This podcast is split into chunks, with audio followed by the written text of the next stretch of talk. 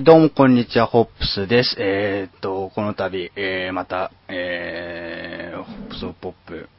えー、ポッドキャスト、えー、収録をちょっとした様子をお届けしたいと思うの思っております。えーっと、今回も、えーっと、ちょっと、三あまた新しい方をちょっとお呼びしておりますので、えーっと、ぜひとも最後までお聞きください。えーっと、そうですね。えっ、と、前回とか前々回とかも結構新しくゲストの方とか、えー多く出てもらって、新しい形で、えっと、やった、やってきた放送ですけども、今回もまた新しく、えー今回の、今回は本当、こんと前回も新しく、その、このポッドキャストチャンネルに新しい、初めての方が出たんですけど、今回も初めての方です。それでは、早速ですけど、紹介したいと思います。えーっと、誠さんです。よろしくお願いします。よろしくお願いします。こんにちは。なんか、自己紹介があったら何か、ツイッターアカウントとか、ツイッターアカウント、はい。えっ、と、アットマーク、MKT 数字の594ですね。はいはい。はい。で、なんか、軽く、なんか、そうですね、なんか誠さんの最初はいろいろとお聞きしていきながら収録、今回やっていきたいと思います。はい。よろしくお願いします。えっ、と、そうですね。じゃあなんか、さっきちょっと収録直前にもいろいろお話ししたんですけども、はい。誠さんがなんかその NBA にそのハマ、なんかちょっと気になって、その、どんどんいろいろと気になり始めたルーツっていうのをまずちょっとお聞きしたいなと。はい。えっ、と、まあ、中学の時に、はい。まあ僕はバスケットやってなかったんですけど、はい。バスケ部の友達から、あの、まあ、NBA の試合のビデオを撮ってくれとはい。頼まれまして、はいあの、当時は N- NHK の BS ぐらいしか放送がなくて、はい。うちは BS はあったんですけど、彼の家には BS はなくて、うんで、まあ、ビデオ撮ってほしいと頼まれて、で、それをまあ、撮って、会社普通に貸してたんですけど、はい。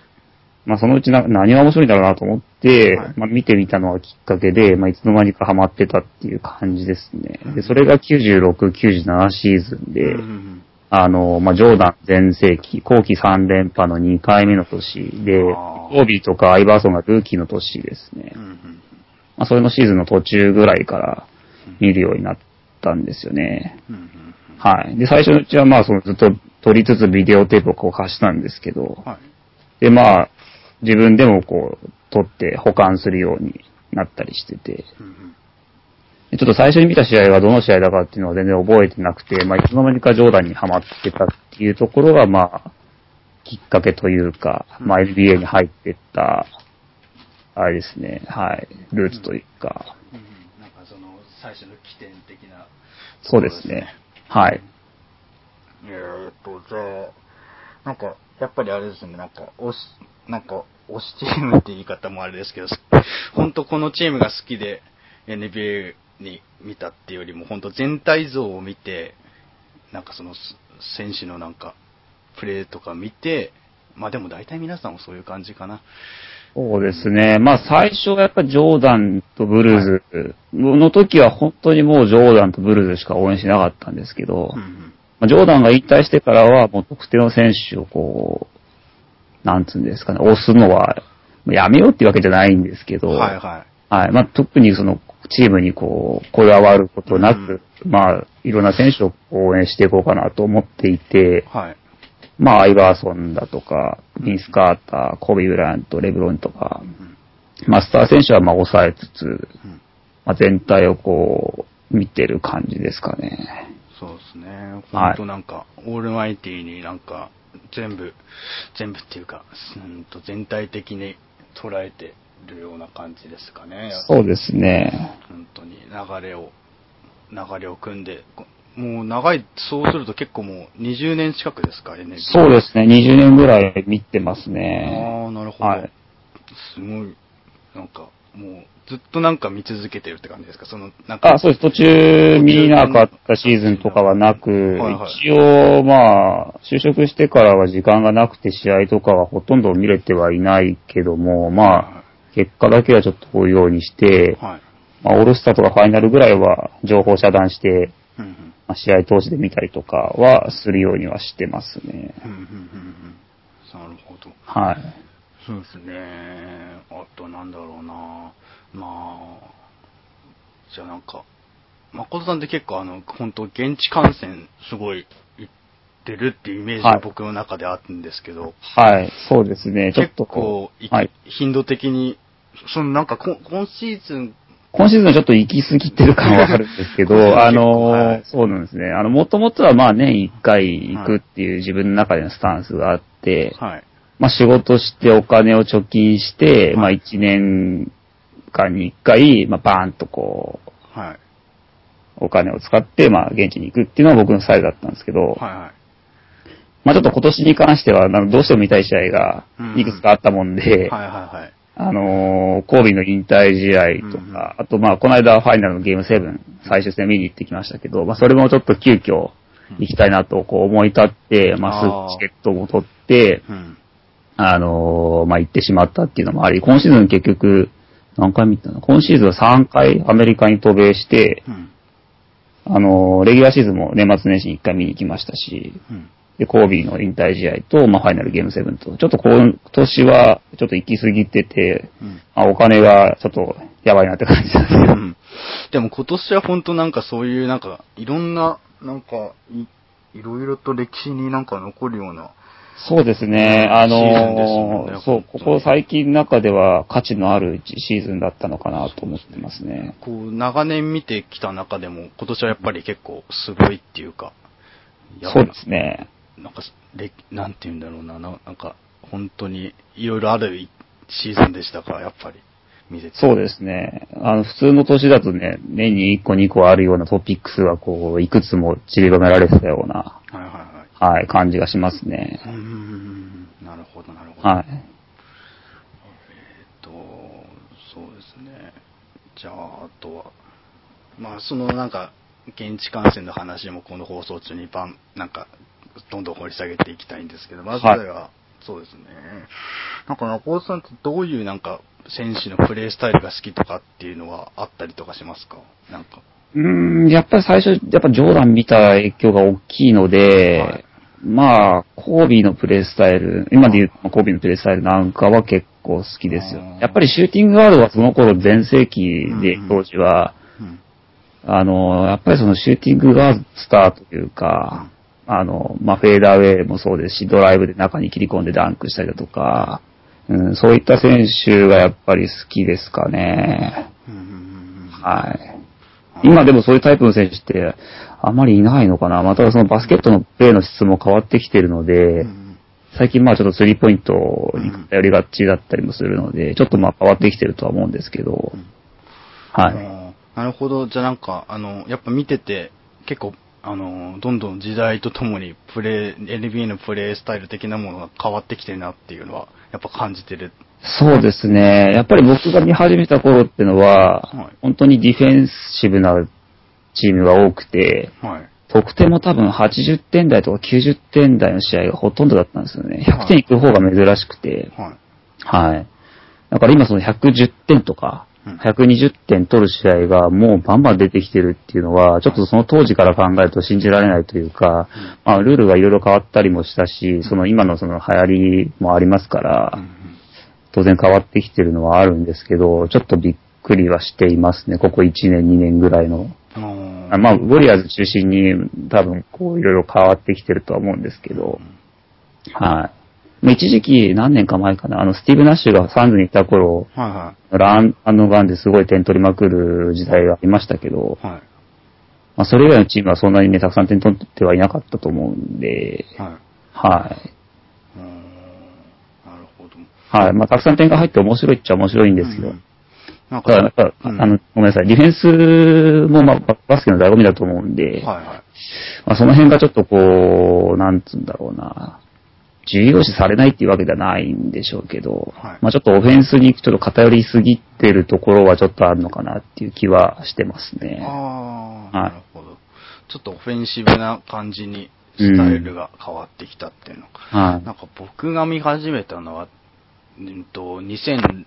あの、ススパーズが、えーっと、キャバリアーズとファイナル戦っって、ああ、はいはい。優勝した年はい。くらいが多分、1年ぐらいですね。はいはい。まあ、中学2年生か、それぐらいだったと思うんですけど、はい。えーっと、そんぐらいから見てちょっとあの、いまあ部活もずっとバスケやってたので、ここまで。えーっと、なか、あの、み、その、プレーとかも NBA の、やっぱ興味はあったし、はい見るようになって、まあこれなんか今までの放送でも結構言ってるんですけど、そのなんかはい一時期ちょっとい、1、2年ぐらい離れて、また戻ってきたのが、なんか見始め、見始めるのを戻ってきたのが、あの、マブスが優勝した年ああ、はい。に戻ってきて、ちょっとまあそこからずっと見てるっていう状況なんですけど、なかなかそ、僕はまだ本当にまだ全然、なんか、誠さんに比べると本当にまだ、その、NBA のリーグの変わり具合とかわからないはい。くらいなんですけど、でもやっぱりなんかオフェンシブな感じになってるのかなとは僕も思いますね。はい。なんか、2000年代中盤って結構面白かった、うーん、なんか、ピストンズとかが、そう、あの頃もまだどっちかというとディフェンシブなチームが勝ってたような印象があって、うんピストンズもそうですし、あの、スパーズもそうですし、はい。その後のセルティックスだとかレイカーズなんかも、うん。オフェンス重視っていうよりはディフェンスをしっかりやってきたチームが勝ってるような印象が強かったですからね。本当にここ何年かでこうガラッと変わったような感じはありますよね。そうですね。はい。なんか、ここ2、3シーズンですかね。でしねうん。なんかオフェンス、オフェンスになんか重点が置かれてきたっていうか、うんうんうんそういうチームが勝ってるっていう感じの、ねなんかそういう感じのスタイルになってきたのか、主流になりつつあるのかなと、はい。僕も思ってますね。うんなんか多分思ってる人結構、あのなんかツイッターとかでも見てても、はい反応とか見ててると、大体皆さんオフェンスとかの様子とか取り上げてますし、まあディフェンスを重視するのは、今でも多分結構ディフェンシブな選手を重視するスタイルとかも、やっぱチャンピオンチームとかには欠かせないと思うんですけれども、はい。やっぱ今年も、どうで、あ、じゃあこう、もう、こう、もうもう感染、感染について掘り下げていきたいんですけど、やっぱり。はいどうでしたか、7戦の。長戦ですか。はい。あのー、なんて言えばいいのかな。これちょっとあれかもしれないんですけど、あの、はいアウェイだったので、ああ、はいはい。やっぱりなんかちょっとこう、一人でこう盛り上がってても、周りが冷めちゃってる部分があって、ああ、はいはいはい。なんかこう、煮え切らない感じで終わってしまったっていうのは正直なところなんですよねうん。うんすごい試合見たっていうのは後でいろんな人からもね、あの言われるんですけどう、ん。うん、僕もだから優勝した瞬間とかはすごいただのこう、気分も高揚してるんですけど、周りがやっぱりこう、シーンとしちゃってて、はい。それを見ると、あ、ごめんなさいみたいな感じでこう、遠慮してしまって、僕の熱もこう結構すぐ冷めてしまったというか、うんうんはい。割とこう、その後は淡々と優勝セレモニーを見守ってたという感じで、うーん、なんかすごい試合見た後なんだけども、それをこう、見終わった後のうん喪失感っていうか、終わってしまったんだっていう感覚の方がすごい強くてですね、終わってからすごい寂しい気持ちになりましたね、なんか。はいそうで。すね。キャバリアーズがアウェーで優勝し、決めたんですもんね。そうですね。それだとちょっとあの、けなんかあれですもんね、なんかその、まあ優勝見れたのは本当に素晴らしいそう、すごいことだと思思いますね。なかなかチャンスってないと思うんで、それは本当に貴重なことだとは思うんですけど、やっぱり、まあでもキャブスのファンも結構多かったんですよね。うん終わった後って、あの、まあ優勝セレモニーがそのコート上で行われてたので、はい。僕らも残ってずっと見てたんですけど、あの、キャブスのファンの人たちは結構前の方になだれ込んでて、はいはあの、ベンチの、キャブスのベンチの後ろですかね、い。はい。のブロックはほとんどキャブスファンで埋め尽くされて、そこはもうずっとこうなんか、なんて言ってたかな、なんか大合唱してたんですよ。えー、そう、だからそこはすごい盛り上がってたんですけど、僕反対側にいたんで、割とウォリアーズファンもいたりとかして、うんうん。まあ、こっちサイドはこう冷静にセレモニーをこう正面から見てるっていううんう感じ。ん。はい。なるほど。はい。7戦。それはやっぱ、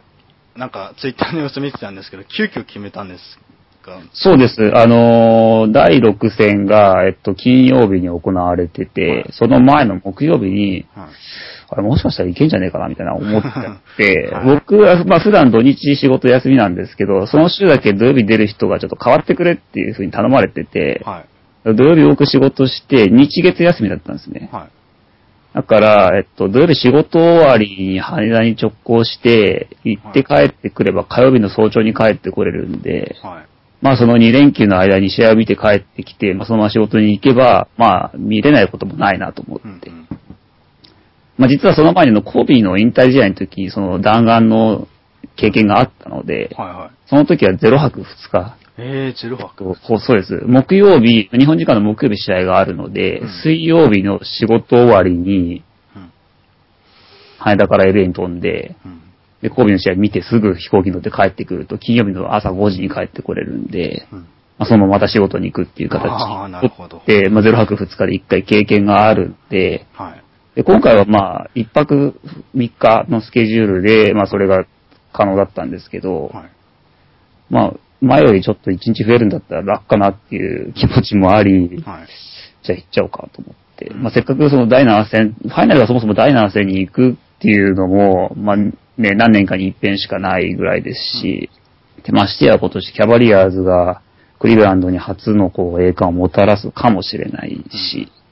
仮にウォリアーズが勝ったとしても、73勝した歴史的なシーズンをこう締めくくる優勝っていうことで、まあ、どっちが勝っても優勝が見れるっていうところを考えたら、もうこれも行くしかないと思って、まあ、もちろんあの、キャブスを応援するつもりでこう行ったんですけど、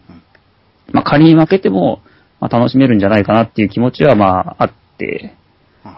だったら、もうせっかくだから見に行こうと思って、木曜日プランを立て、で、金曜日のゲーム6の結果を見て、まあ、飛行機だ、ホテルだ手配を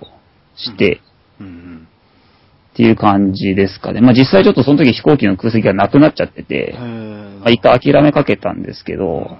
はい。昼、その日本時間の昼休み、あの会社の昼休みに試合の結果をチェックして、うんうん。で、あの航空券のサイトにアクセスしたらもう空席がなくてう、んあもうダメなんだって諦めて、まあその日は普通に仕事を終わらせて、あの家に帰ったんですけど、まあちょっと諦めきれなくてもう一回見てみたら、この空席が一個だけ空いてて、はいはあ、これはもう行くしかないと思って、もうすぐ取ってい。はい、はで、ホテルもすぐ抑えて。で、あと試合のチケットだけだったんですけど、試合のチケットは結構手こずったんですよね。ああ、そうですよね。はい。あの、ファイナルの、しかも、プレイオフってなると、だいぶ、あの、あれですもんね、なんか、なかなか入手しづらいですよね、本当うに。ーんと、まあ値段が上がっちゃうので、まあお金さえ出せれば買えることは買えるんですけど、僕もちょっと自分、今まで基本的には旅行代理店のいつもお世話になっているところがあるので、はい。そこに頼んで買ってもらってたね。今回も急遽だったんで、うんまあさすがにそこにお願いするのはまずいかなと思って、自分でチャレンジしてみようと思ったんですけど、まあどこのサイトを見ても、あの、まあ英語なので僕英語はあまり得意じゃないので、はいはまああの、こう結構試行錯誤しながら見てたんですよね。い。うんでまずチケットマスターにアクセスしたら、カウントダウンが始まってて、は日本時間の土曜日朝4時から、い。はい。えっと、チケットが販売しますというところで、まあ夜中の1時ぐらいだったのかな、アクセスしたのは。で、3時間ぐらい待つ、待ち時間があったもんで、はい。その間に他のチケットサイトをこう見始めて、いろいろ見てたら、あの、リセールチケットって言って、もともとチケットをこう確保してる人がこう、再度売りに出してるチケットがこう載ってたんで、はい。はい。まあそこでちょっと買ってみようかなと思ったんですけど、まあいろいろこう、買う、買う、あの、購入手続きまでは行ったんですが、うん後から来たメールではキャンセルっていうふうに書いてあある。ななんてかわかんないんですけど、うまくいかなかったりだとあ。か、はあとはクレジットカードも何枚か用意して、いろいろこう変えてみてチャレンジしたんですけど、いはい。はい。まあ、ちょっと限度額がオーバーしてしまったりだとか、まあ、その前の飛行機代でちょっと値段が高すぎたんで、うんうん。そこでもうちょっと限度額の一歩手前まで達してしまって、うんうん。そのカードで買おうと思ったら、まあ、オーバーって言われちゃって、っていうのがあって、夜中の4時半ぐらいまで結構いろいろ試行錯誤してダメだったんですよね。で、まあ、そう、次の日も仕事があったので、一回とりあえず諦めて寝てうん、朝また普通に6時半かな、7時ぐらいまた起きて、うん。で、まあちょっと会社に行くまでの間に全部なんとかしようと思って、あの、いろいろあ試行錯誤したんですけど、うん。まあダメだっていうことが分かり、うんで、まあ、あの、泣く泣く、いつもその代理店の方に電話をしてうん、まあ、お願いするっていう形になったんですよね。そしたら、まあ、取ってくれるっていう話になったもんで、後でメールするからっていうふうに言われたんで、うん。まあ、僕はもうあとは託して、荷物をまとめて会社に行くっていう感じで。で、まあ会社にいる間にメールを受け取って、まあチケットは無事もらえたんですけど、はい。まあそれは後でコンビニかなんかでプリントアウトして、はいはで、まあ、あの、持ってったって感じですね。い。なるほど。結構もうギリギリのところでう、んなるほど。はい。僕もちょっと今シーズンは、あの、スパーズの試合を、そうです見に行かれてましたねたんですけど、いや、なんかすごい似たような感じでしたね。あの、直前に僕も決めたので、はい。ここで休み取れるって。うんうん。で、本当僕の場合は、あの、その弾丸っていうよりも、こう、結構大きいし、えー、なんか、1週間ちょいかな。2週間と3日、3日ぐらい。まとめてっていう風なスケジュール立ててはいたんですけど、当初は僕もなんか、プレーオフで、しかも、あの、まだ、試合日程とか、何戦まで行くかとかも全然そのなんか、わかんない状況で、うん全部一人でやったんです。なんか僕の場合、代理店とか使わないで、はいほんと全部一人でなホテルとか、エアとか、はい。抑えたので、本当そういう気持ちがなんかすごいわかります。なんか、はい。すごい共感できる。聞いててすごい今共感してました、すごい。はい。なんか、やっぱ、しかもなんか僕の場合、あのーまあ、なんか、ほんと、本当は、まあ、LA と、えーテキサスのサンアントニオに行ったんですけど、はい。本当は LA でちょっと、クリッパーズの試合を2試合見ようかなと当初は思ったんですけど、はい。あの、に、ちょうど1週間あるし、2試合見れるかなと思って、うん。だけど、まあ、プレーオフ、まあ結果的には、クリッパーズがね、ちょっと負けちゃったということそうですねはいあって、それで、あの、急遽、そこで一気にか方向転換して、はい。もうゼロからスケジュール組み直して、あ、そうだったんですうん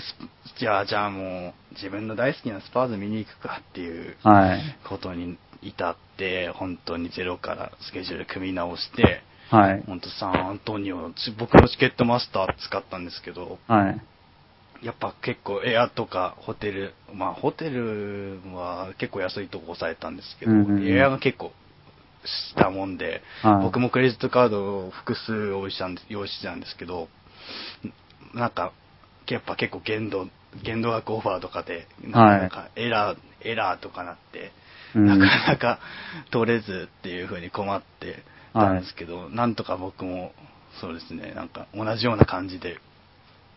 なんかあの、ギリギリのところで決めたっていう感じがあって、はいすごいその話に関しては共感できる部分があって、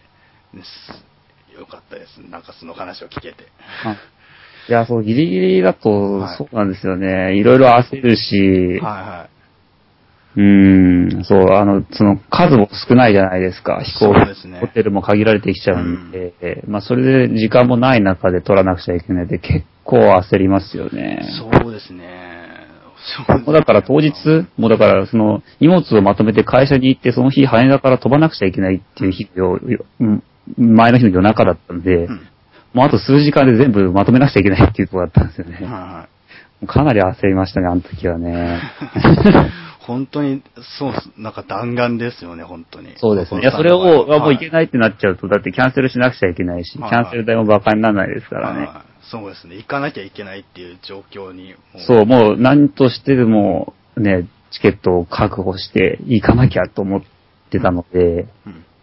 行けないっていう選択肢だけはもう絶対取りたくないなと思って、はいはい。はい、もう死に物狂いでいろいろ頑張ったけどダメでお願いしたって感じですね、僕の場うん合。はい。ああ、なるほど。はい。そのチケットのサイトもあれなんですよね。あの、僕もちょっと全然知識がなかったもんで、はい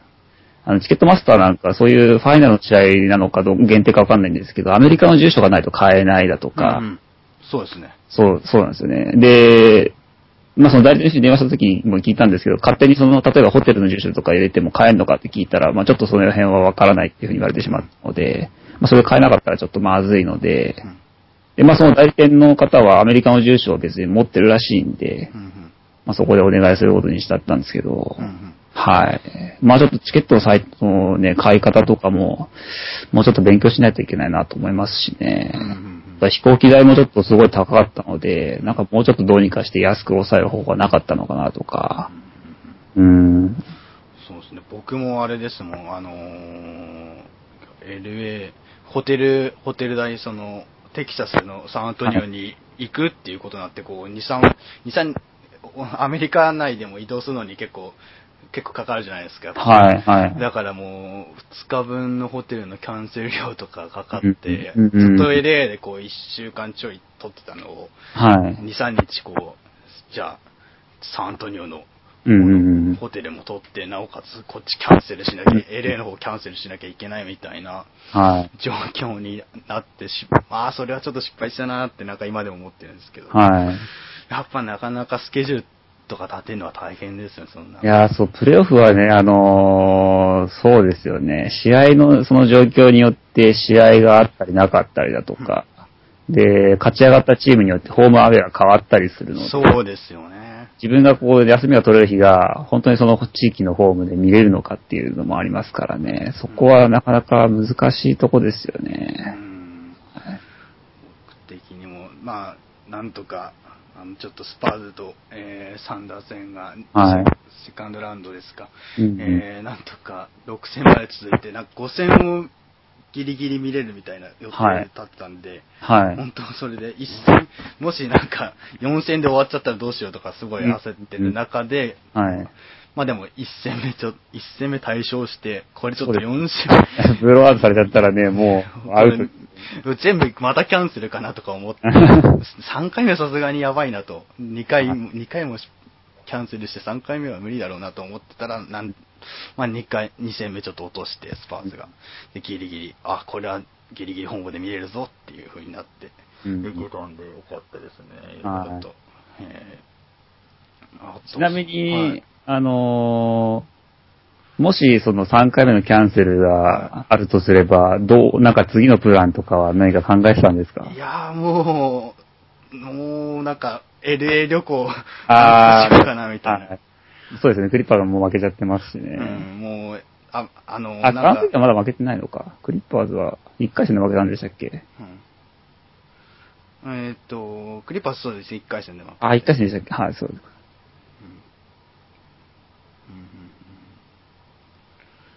えーっと、そうですね。えー、ということで、なんか、ファイナルの、ちょっと要素をお聞きし、7戦の要素をお聞きしたんですけど、次は、ちょっとコービーの方の、はい。やっぱ引退試合はぜひとも聞きたいんですけど、はい。やっぱそれどうでした？会場の雰囲気から何から？こっちはあの、コービーの方はあの、ホームだったんで、まあ、正直言うとファイナルとゲーム7と比べるともう10倍、それかそれ以上の盛り上がりで、すごく良かったですよね。うん。ただこっちも弾丸できて、滞在時間が5時間、6時間ぐらいしかなくてう、ん。で会場もちょっと異様な雰囲気で、試合見れないくせに、みんな、あの、会場の周りに人がすごい集まってて、うん。あの、当日その、試合会場の周りでいろんなイベントがあったみたいで、あの、人がすごい押し寄せてたんですよね。うんうん。会場の周りも人がたくさんいて、まず中に入るのに一苦労するっていう。で、入ってからも、ね、人が通路で、コンコースの中でごった返してたりするんで、いつもよりこう、賑やかな感じで、で、席にたどり着くのもちょっと苦労して、うんその頃にはマジックが喋り始めててう、ん最初のちょっとセレモニーを逃しちゃったって感じなんですけど、まあでも試合はこう、普通に全部見れたん。ですけどね。で、まあ試合の方はまあご存知の通りだと思うんですけど、最初はまあちょっと点数がうまく取れないというか、シュートも落ちてて、うんまあちょっと調子が悪いなというか、まあいつものレイカーズって言ったら失礼ですけど、まあね、そんな感じで進んでったんですけど。で、後半になるとこう、あの、ジャズがまあリードしつつ、うんまあレイカーズも神戸中心に点を取り返しててっていうところで、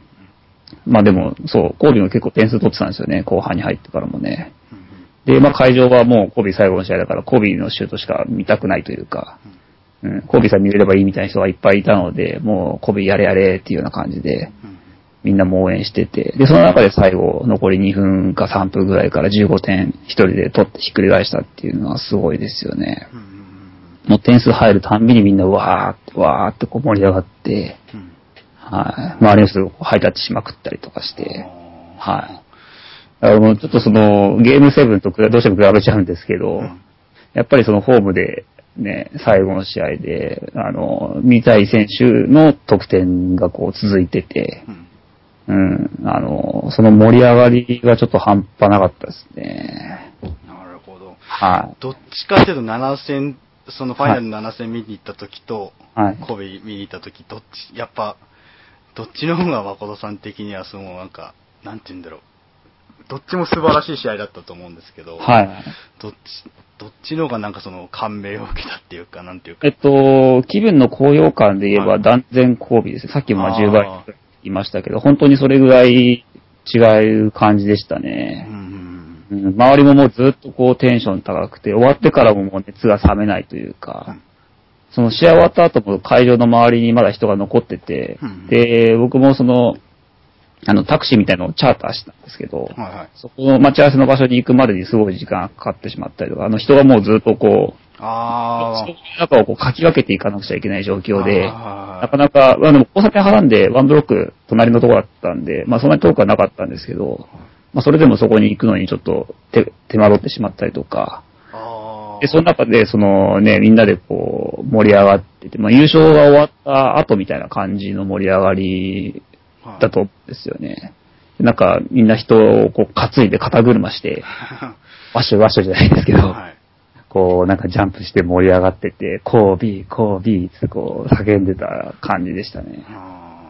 うん。ーうん僕もスパーズの試合見に行った時のはい。帰りのタクシー、タクやっぱバスはちょっと人が多すぎて、はい俺なんか、なんか、これだいぶ遅くなるなと思って、ああ、そうですね。タクシーを呼んだんですけど、はいプレーオフ2回戦だったんですけど、しかも、うんまあ、まあでも結構満席だったのかな、あれは。はい。ほとんど人入ったんですけど、やっぱうんタクシーのとこまでたどり着けないと、タクシーの運転手といい場所の疎通ができないとなんか、うん。いう状況になったんですけど、それ多分神戸に関しては LA だし、神戸に対してだし、よっぽどすごかったんじゃないですか、そうでですね。まあ、待ち合わせば、あの、日本人のドライバーだったんで一人人が苦労はしなくて、はいはいあまあ待ち合わせ場所をここにしましょうって事前に、あの、行きも空港から送ってもらったんですね。もう行き帰りを最初に予約してあって、はいはあの、絶対道路は混んでるし、人も多いだろうから、帰りのそのタクシーだとか電車だとかで混雑は予想できてたんでうんだからもう最初から全部チャーターして、もう来てもらうっていう感じでしたんですね。で、空港から迎えに来てもらって、まあ会場まで送り届けてもらってうん、で、帰りも時間になったら、まあ、その指定の場所に来てもらって、まあ空港まで送り届けてもらうっていうのを事前に予約してたもんで、うんうんまあその辺の手続きには苦労はしなかったんですあ。ーまあでも決めた場所に僕もたどり着けない。で、ドライバーもなんか遅れてるらしくて、そこの担当の会社から僕の携帯に電話が入って、今ちょっと遅れてますんでう、んあの、もうちょっと待ってくださいとかっていう電話も一本入ったぐらいなんですけど、はい。ああ、なるほど。でも結構、まあでも本当、でもプラン通りには、なんか弾丸と言いつつも、そうですねあの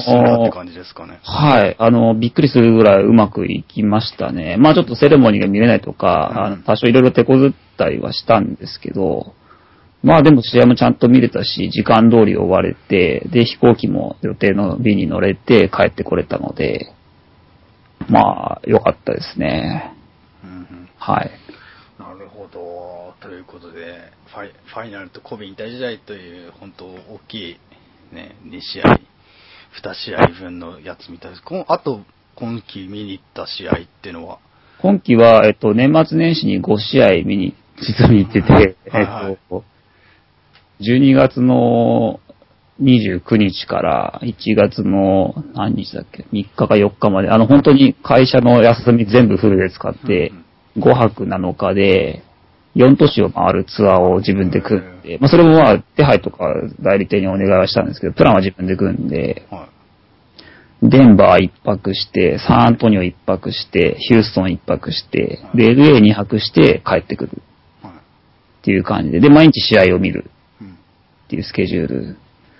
で、キャバリアーズ対ナゲッツの試合をデンバーで見て。次にサンズとスパーズの試合をサンアントニオで見て、うん。で、大晦日の日にえウォリアーズとロケッツの試合。で、元旦の日に、えっと、レイカーズとシクサーズ。うん。で1月2日はクリッパーズとシクサーズの試合。うん。まあ、5試合見て帰るっていう、あれで、見てきましたね。あ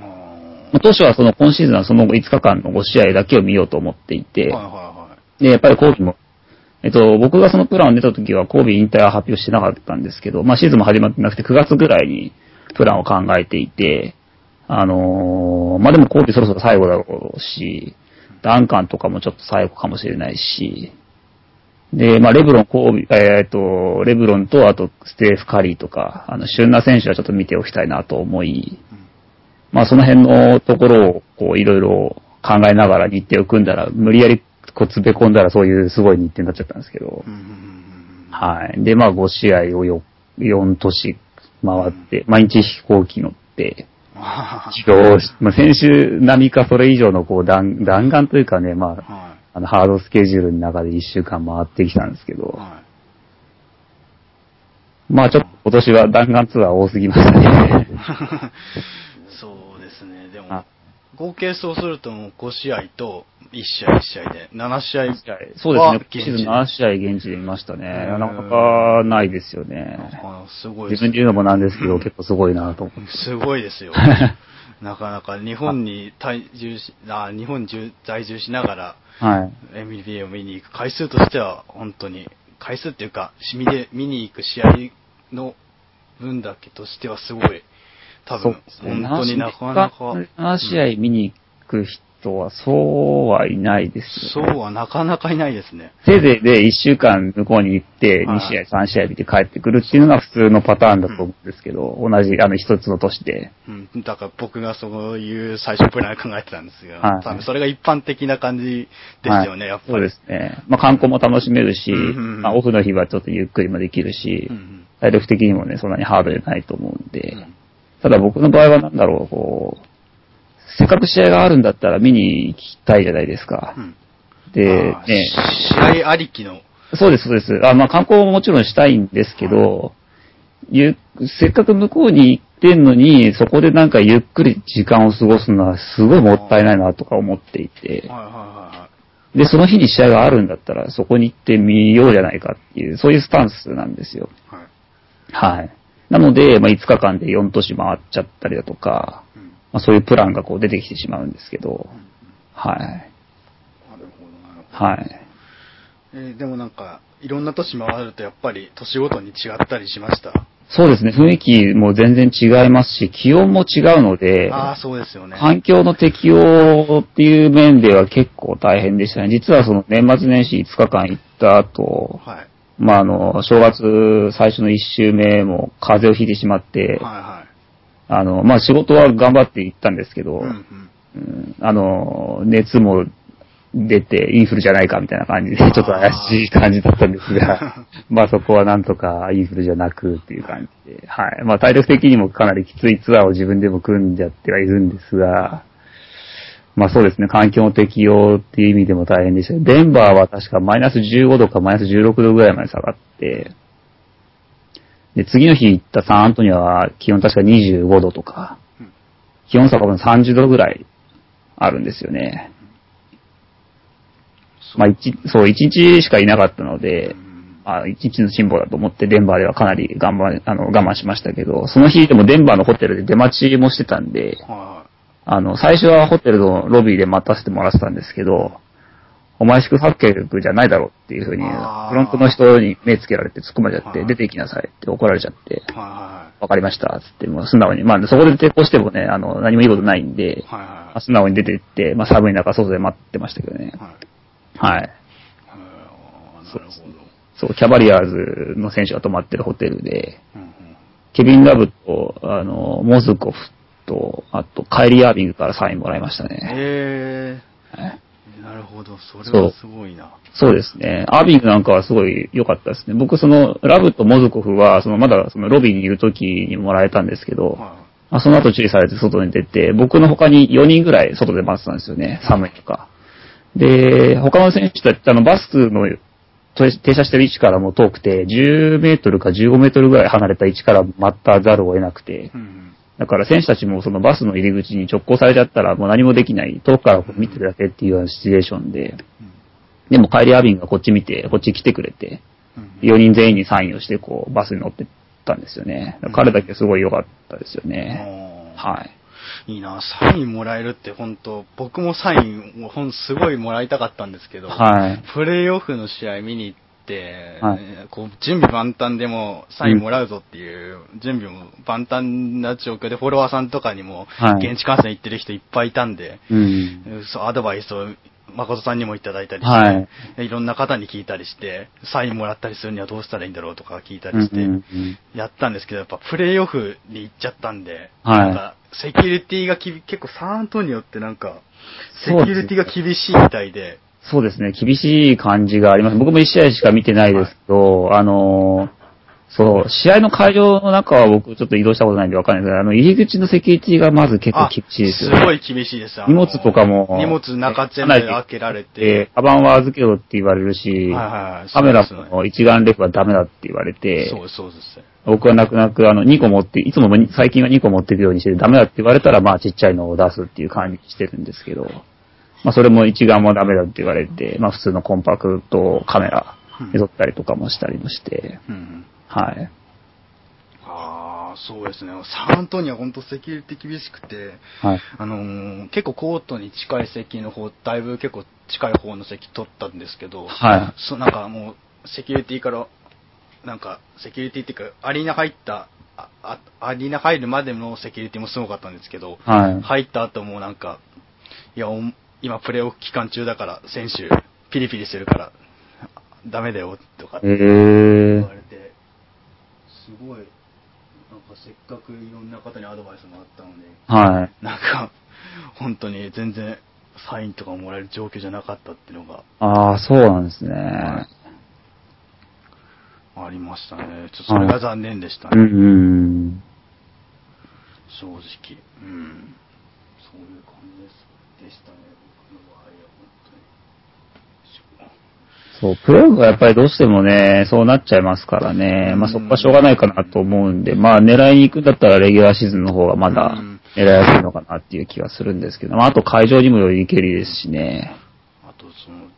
地域によってとかのそうですね感。じですかね。ロサンゼルスはゆる、あ、ゆるいっていうか、ロサンゼルスはアリーナの中に入るセキュリティがすごいゆるいんですけど、はいはいはい。アリーナの中がめちゃくちゃ厳しかったりとかして、ああ、なるほど。そうなんですよね。その、その格差がなんであるのかよくわかんないんですけど、はい普通の会場はまあリュックサックはダメだっていうんですよね。はいはい、そうですねス。テープルセンターはリュックサック全然 OK なんですよ。へで、カメラも一眼持ってっても何も言われなくてうん、普通に入れるんですけど、席に着いてからは、お前そこのエリアから動くなっていうふうに言われて。ああ、はいはいはい。だから、選手のベンチの後ろとか、入場口の近くのエリアの席を取っておかないと、まず選手たちとは触れ合えないんですね、ステープルセンターに関しては。まあ反対側行ったらもう全然ダメでうん、あの、ぐるっと回ることもできないしう、んうん、自分のそのセクション以外には入れないようなシステムになってるんで、うん中のセキュリティはステープルセンターはすごい厳しいですなね。るほど。はい。僕の場合はサンアントニオも本当セキュリティ厳しい、プラスそのエステーブルセンターみたいなうん内部のセキュリティも厳しかったんで、うん本当席から動けなくて。そうですよね。ほん、なんか、あの、やっぱ、もらうっていうか、サインとか選手と触れ合いたいっていう感じで行くんだったら、やっぱプレーシーズンとかはい。が、とか、あとシーズンでちゃんと決まっ、なんか前序盤っていうのかな。うん。結構後半で切羽詰まってるような状況じゃない方がいいなと、なんか、そうですね今回学びましたね、はい。正直。うん。やっぱり結構、そう、すごいと思いますよ、本当にあの、サインもらったりとか、触れ合えたりする。そうですね。まあ、僕の場合は、そのせあの試合会場じゃなくて、ホテルの方に行っちゃったので、うん。はい。まあ、そっちの方がチャンスがあるかなと。うんはい。なるほど。はいなるほど。まあ、でも本当にいろいろと、えー、なんか今季は、えー、今季多い、一番多かったんじゃないですか？そうすると。生そうですね。今までで一番多かったのは、はい。何年前かなあれ？2005年に行ったのが、それまで多分一番多くて、それは、8泊10日？八泊10日。はい。あんまり聞かないですね。8泊10日で、ロサンゼルスとニューヨークに行って、はい。合計5試合見ていくっていうのがあったんですけど、まあそれが一番多かった感じですかね。ああ、じゃあもうそれに次いで、今季って感じですか？そうですね。まあだから1、1シーズンの試合数としては今季が7試合で最多。ああ、最多。まあ1回の旅行で見た試合数としてはは、いさっきも話した年末年始のその5試合と、今言ったその8泊10日の5試合、1回で5試合見ていくっていうツアーは、その2つが最多ですかね。うん。まあそれ以外はだいたい2試合とか3試合とか、うんまあ割とこう普通のスケジュールを組んでたような感じですかあね。あ、まあでも大、2都市回ったりすることは結構あったんですけど、はい。今回その年末年始は4都市か。4都市は今までなかったですね。うーん。なるほど。本当に NBA 2系の、なんか、そうですね。まあ時間さえあれば、あのね、もう一泊ぐらいして街を楽しんだりとかも本当はしたい希望はあるんですけどね。まあ限られた時間の中で何を優先するかっていうのを考えたら、まあまず試合かなと思っていてう、ん。はい。まあ、試合見るのが一番楽しみでも楽しさでもありますしね。そうですね。それ目的でまあアメリカに行くので、はい。うん。まあ観光は二の次かなと思っていて、はい。なるほど、わかりました。本当に、すごい、あっという間に3、40分くらい、なんか、かそうですね観光、観光の、観光じゃない、ごめんなさい。えーっと、感染、感感染、はい感染のお話をすごいしていただいたんですけど、本当に、はえー参考になるし、これから行く人とかにも、なんかとってもこの回は聞いてほしいなというふうに思っておそうでりますすね。まあ、あの、喋ればいくらでも、あの、5時間でも10時間でも喋っていられるので、はい。もし何か質問とかあれば、あの、ツイッターの方で、あの、リプライで聞いてもらってもいいですし、うんあの、自分の経験をこう、誰かに伝えられるんだったら、もうぜひ、それはややってもいいと思ってるんで、うんはいはい。はい、全然、どんどん聞いてほしいですね。そうですね、ぜひとはもこれからこの回聞いたりとかして、なんかこれから行こうかなとか思ってる人はぜひともメンションと、誠さんにメンション取ってみて。そうですね、送ってくれれば、あの、わかる範囲でお答えしますんで、ぜひぜひ送ってください。ということで、今回は、えー、誠さんに出ていただいたんですけれども、はい。まあ、えっ、と、どうでしたか、その、えー今回、ポッドキャスト、僕のチャンネルになんか、その、さす誘い、誘いを出したの、結構急、急でしたよね。そうです、そうですね。まあでも、まあ、あのー 今弾丸ツアーとかいろいろこうね、やってるぐらいなんで、いろんなこう2点、な2点3点じゃないですけど、はいなんていうんですか、急なお誘いとか、そういったことにはもう慣れてるので、はいはい。はい。ああ、なるほど。ということで、えーね、なんか急な誘いでも全然い快く出てきてくれた誠さんに感謝という形の 回で、えっ、と、本当にあっという間に、えっ、と、感染の、感染の回、本当感染会ですね、これは。そうですねう。ん、なので、ぜひとも、さっきも言った通り、メンション取ってみ、誠さんにメンション取ってみて、いろいろと、なんか、ね、いろいろとその感染のアドバイスとかもあったりしてみるのも、皆さんいいと思いますよ、ということで、えー今回の放送っていうか、コンボリュームこれ54回目かな、54回目の放送は、はい。えーとりあえずこれで一旦終わりにさせていただきたいと思います。えーと、それでは、ご意見ご感想ある方は、は、はえーハッシュタグホップスポップまでツイートまたは僕宛てにリプライなどで、えー、何かしらツイートなどしてくれるとありがたいです。それでは、えー今回の放送はこれで一旦終了させていただきます。ありがとうございました。お疲れ様でした。最後まで聞いてくれてありがとうございました。